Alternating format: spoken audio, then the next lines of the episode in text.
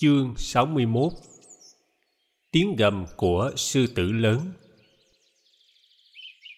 Mùa an cư năm nay, nhân một câu hỏi của Đại Đức Ananda về đạo lý duyên sinh, Bụt đã dạy các vị khất sĩ về 12 nhân duyên như là động cơ của guồng máy sinh tử. Người bảo thầy Ananda Đạo lý duyên sinh là đạo lý rất phi diệu và thâm sâu. Các vị đừng nghĩ rằng có thể thấu hiểu được hết chiều sâu của đạo lý này bằng ngôn từ và lý luận. Các vị khất sĩ, ngày xưa thầy Uruvela Kasaba nhờ được nghe đạo lý nhân duyên mà thấy được và vào được chánh pháp. Ngày xưa Sariputta cũng nhờ nghe được một bài kệ về đạo lý nhân duyên mà hôm nay đã trở nên một trong những khuôn mặt của chúng trung tôn này các vị, trong mỗi giây phút của cuộc đời hàng ngày, các vị phải quán chiếu về tự tính duyên sinh của vạn pháp.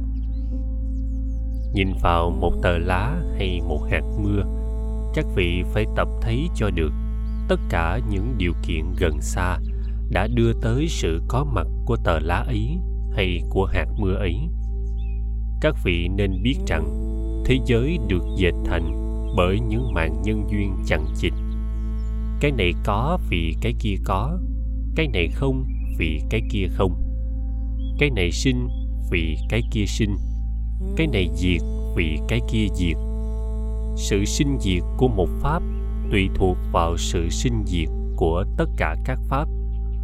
Sự sinh diệt của tất cả các pháp tùy thuộc vào sự sinh diệt của một pháp. Trong cái một có cái tất cả, và trong cái tất cả có cái một.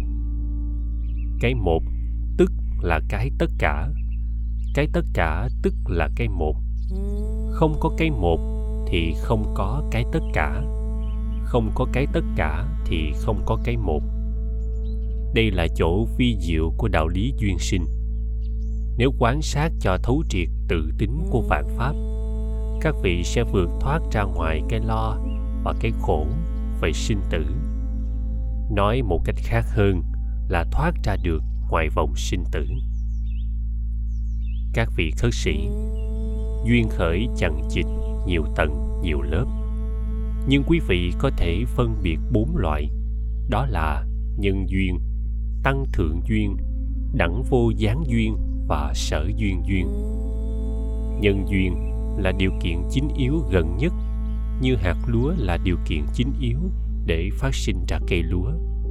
Tăng thượng duyên là những điều kiện phụ trợ như nắng, mưa, hơi ấm, đất mạo, giúp cho hạt lúa nảy mầm lớn lên thành cây lúa. Đẳng vô gián duyên, tức là sự tiếp nối không gián đoạn của dòng lưu chuyển. Thiếu sự tiếp nối thì sự trưởng thành của cây lúa bị gián đoạn nửa chừng. Sở duyên duyên là đối tượng của nhận thức. Bởi vì nhận thức bao giờ cũng là nhận thức một cái gì. Nhận thức không rời đối tượng nhận thức. Hạt lúa, cây lúa và các điều kiện xa gần đưa tới sự có mặt của cây lúa. Tất cả đều là đối tượng của nhận thức, không thể tách rời ra khỏi nhận thức. Tâm thức, vì vậy, là một điều kiện căn bản của hiện hữu này các vị khất sĩ. Sở dĩ có khổ đau là vì có sinh tử. Tại sao có sinh tử? Tại vì có vô minh. Nếu các vị quán chiếu và thấy được tự tính duyên khởi của vạn pháp, thì các vị sẽ tiêu diệt được vô minh. Tiêu diệt được vô minh thì siêu thoát được quan niệm về sinh tử. Thoát được sinh tử thì diệt được mọi khổ đau và lo âu này các vị, có tử là vì có sinh có sinh tử là vì còn ý niệm có ta. Còn ý niệm có ta là vì bị dính mắc bị dính mắc là vì tham ái tham ái là vì không thấy được tự tính của cảm giác. Không thấy được tự tính của cảm giác là vì bị kéo theo dòng tiếp xúc giữa giác quan và đối tượng bị kéo theo dòng tiếp xúc giữa giác quan và đối tượng là vì tâm tư không sáng suốt và an tĩnh. Tâm tư không sáng suốt, an tĩnh là vì tâm thức hôn mê. Tâm thức hôn mê là vì vô minh. 12 cái khoen của phòng xích ấy nối liền nhau. Trong một cái có cả 11 cái kia. Thiếu một cái thì 11 cái kia cũng không có. Tử, sinh hữu thủ ái thọ xúc lục nhập danh sắc thức hạnh và vô minh là tên gọi của 12 cái khuyên ấy. Các vị khất sĩ, vô minh là chất liệu căn bản của cả 12 nhân duyên. Nhờ quán chiếu tự tính duyên sinh, ta lấy ánh sáng của trí tuệ làm tan rã chất liệu vô minh đó và ta vượt thoát được tất cả những lo sợ, đau buồn của sinh tử người phàm phu bị nhận chìm trong biển khổ sinh tử, bậc giải thoát cởi trên những đợt sóng sinh tử mà đi 12 cái khuyên của vòng xích trở nên 12 cái bánh xe của một cỗ xe chở người tới giác ngộ. Bậc giác ngộ sống trên đời, nhưng không bao giờ bị cuộc đời làm cho chìm đắm. Các vị khất sĩ, các vị đừng trốn chạy sinh tử. Các vị chỉ cần vượt thắng lên trên sinh tử mà thôi. Siêu việt sinh tử, đó là chí khí của bậc đại trượng phu. Trong một buổi pháp đàm được tổ chức sau đó mấy hôm, Đại đức Maha Kassapa cho biết Bụt đã từng giảng dạy nhiều lần về đạo lý nhân duyên và đạo lý này có thể coi như là trọng tâm của đạo giác ngộ.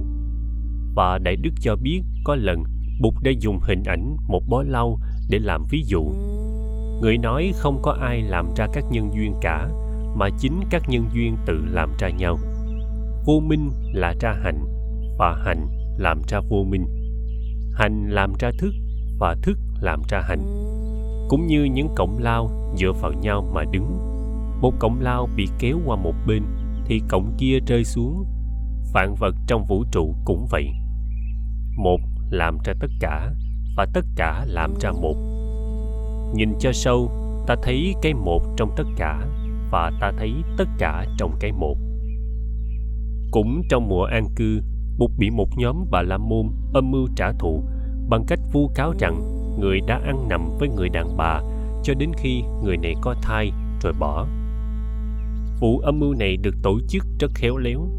Những người chủ mưu đã tìm được một cô gái trong giới bà la môn, sẵn sàng cộng tác với họ.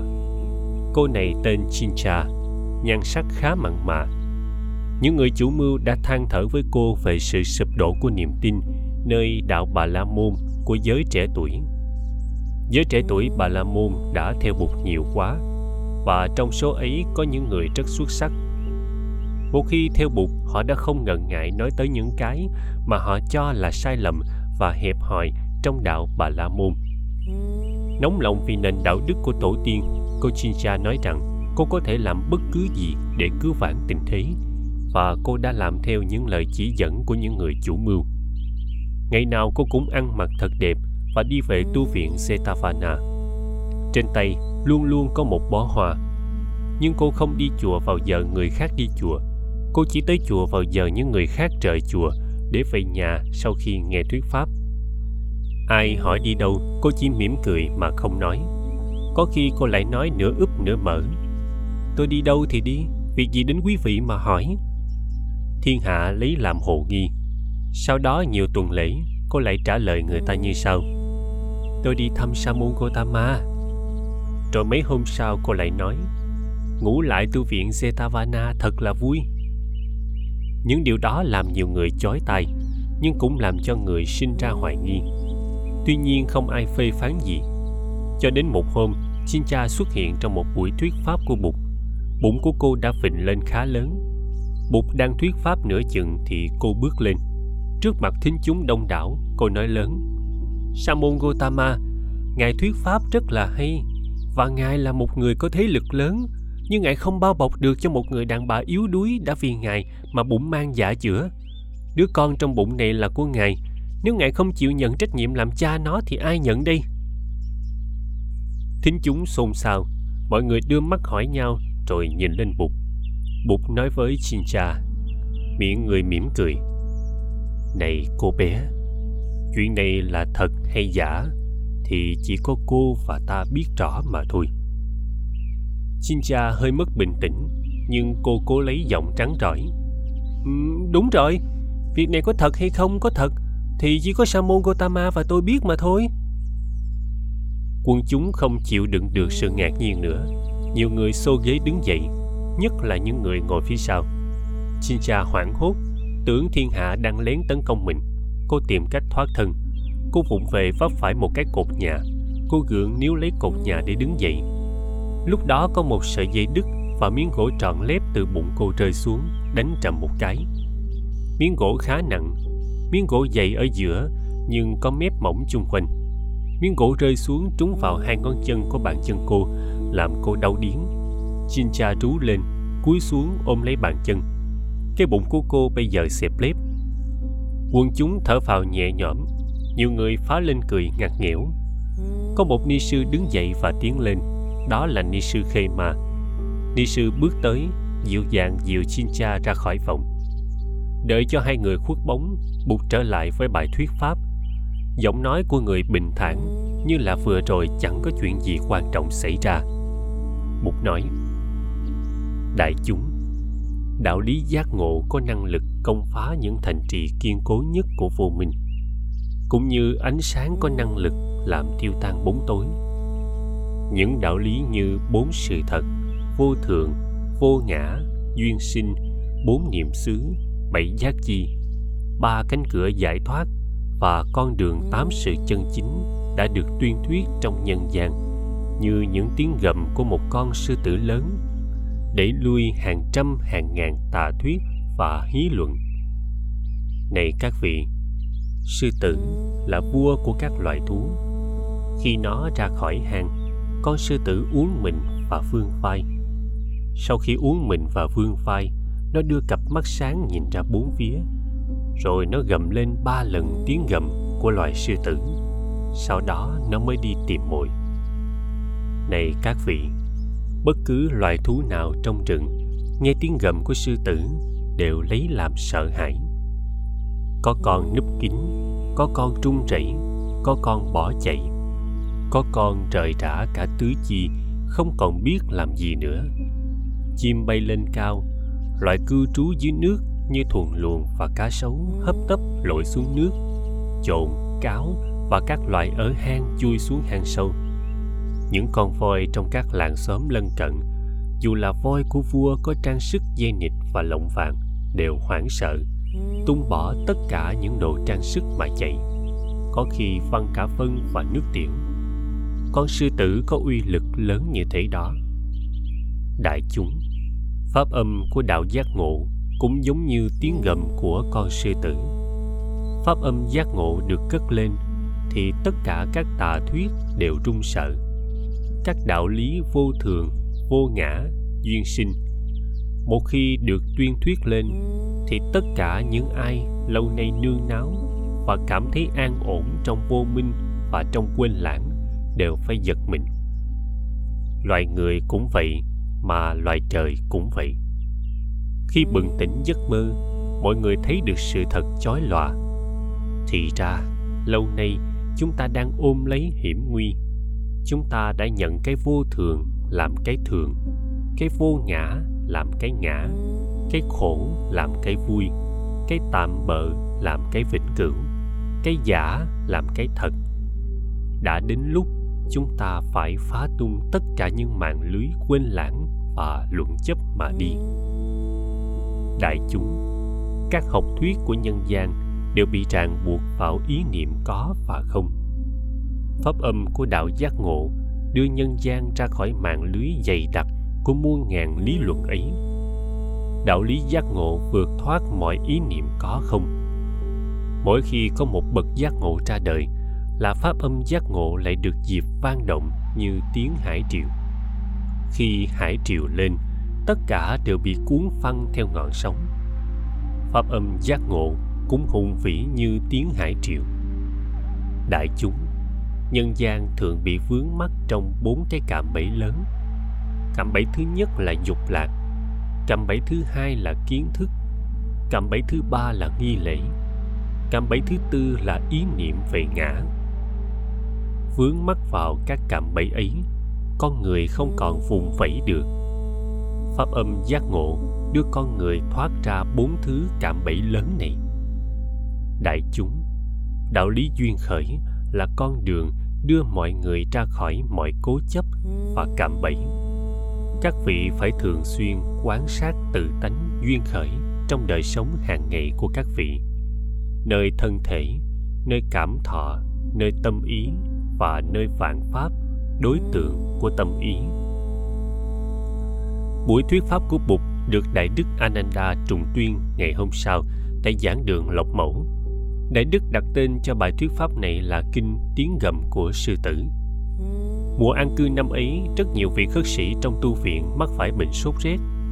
Có nhiều thầy sốt cho đến ốm o và sinh sao rất nhiều thầy không đủ sức để ôm bác đi khất thực họ phải nằm tại nhà chờ các vị khất sĩ đi khất thực về chia sẻ thức ăn với họ. Nhưng hầu hết thức ăn xin được là cơm có chan nước cà ri. Thức ăn này quá cứng và quá khô đối với người bệnh. Thành ra những vị khất sĩ bị sốt không thể nào nuốt được. Biết vậy Bụt cho phép giới cư sĩ cúng dường cho các vị khất sĩ bệnh các thức ăn mềm và có nhiều chất lượng bổ dưỡng như mật, sữa, đường, đề hồ và dâu. Nhờ những thức ăn ấy, các vị khất sĩ bị bệnh phục hồi được sức khỏe một cách từ từ. Một hôm sau giờ ngồi thiền, Bụt nghe tiếng quạ kêu trăm trang bốn phía.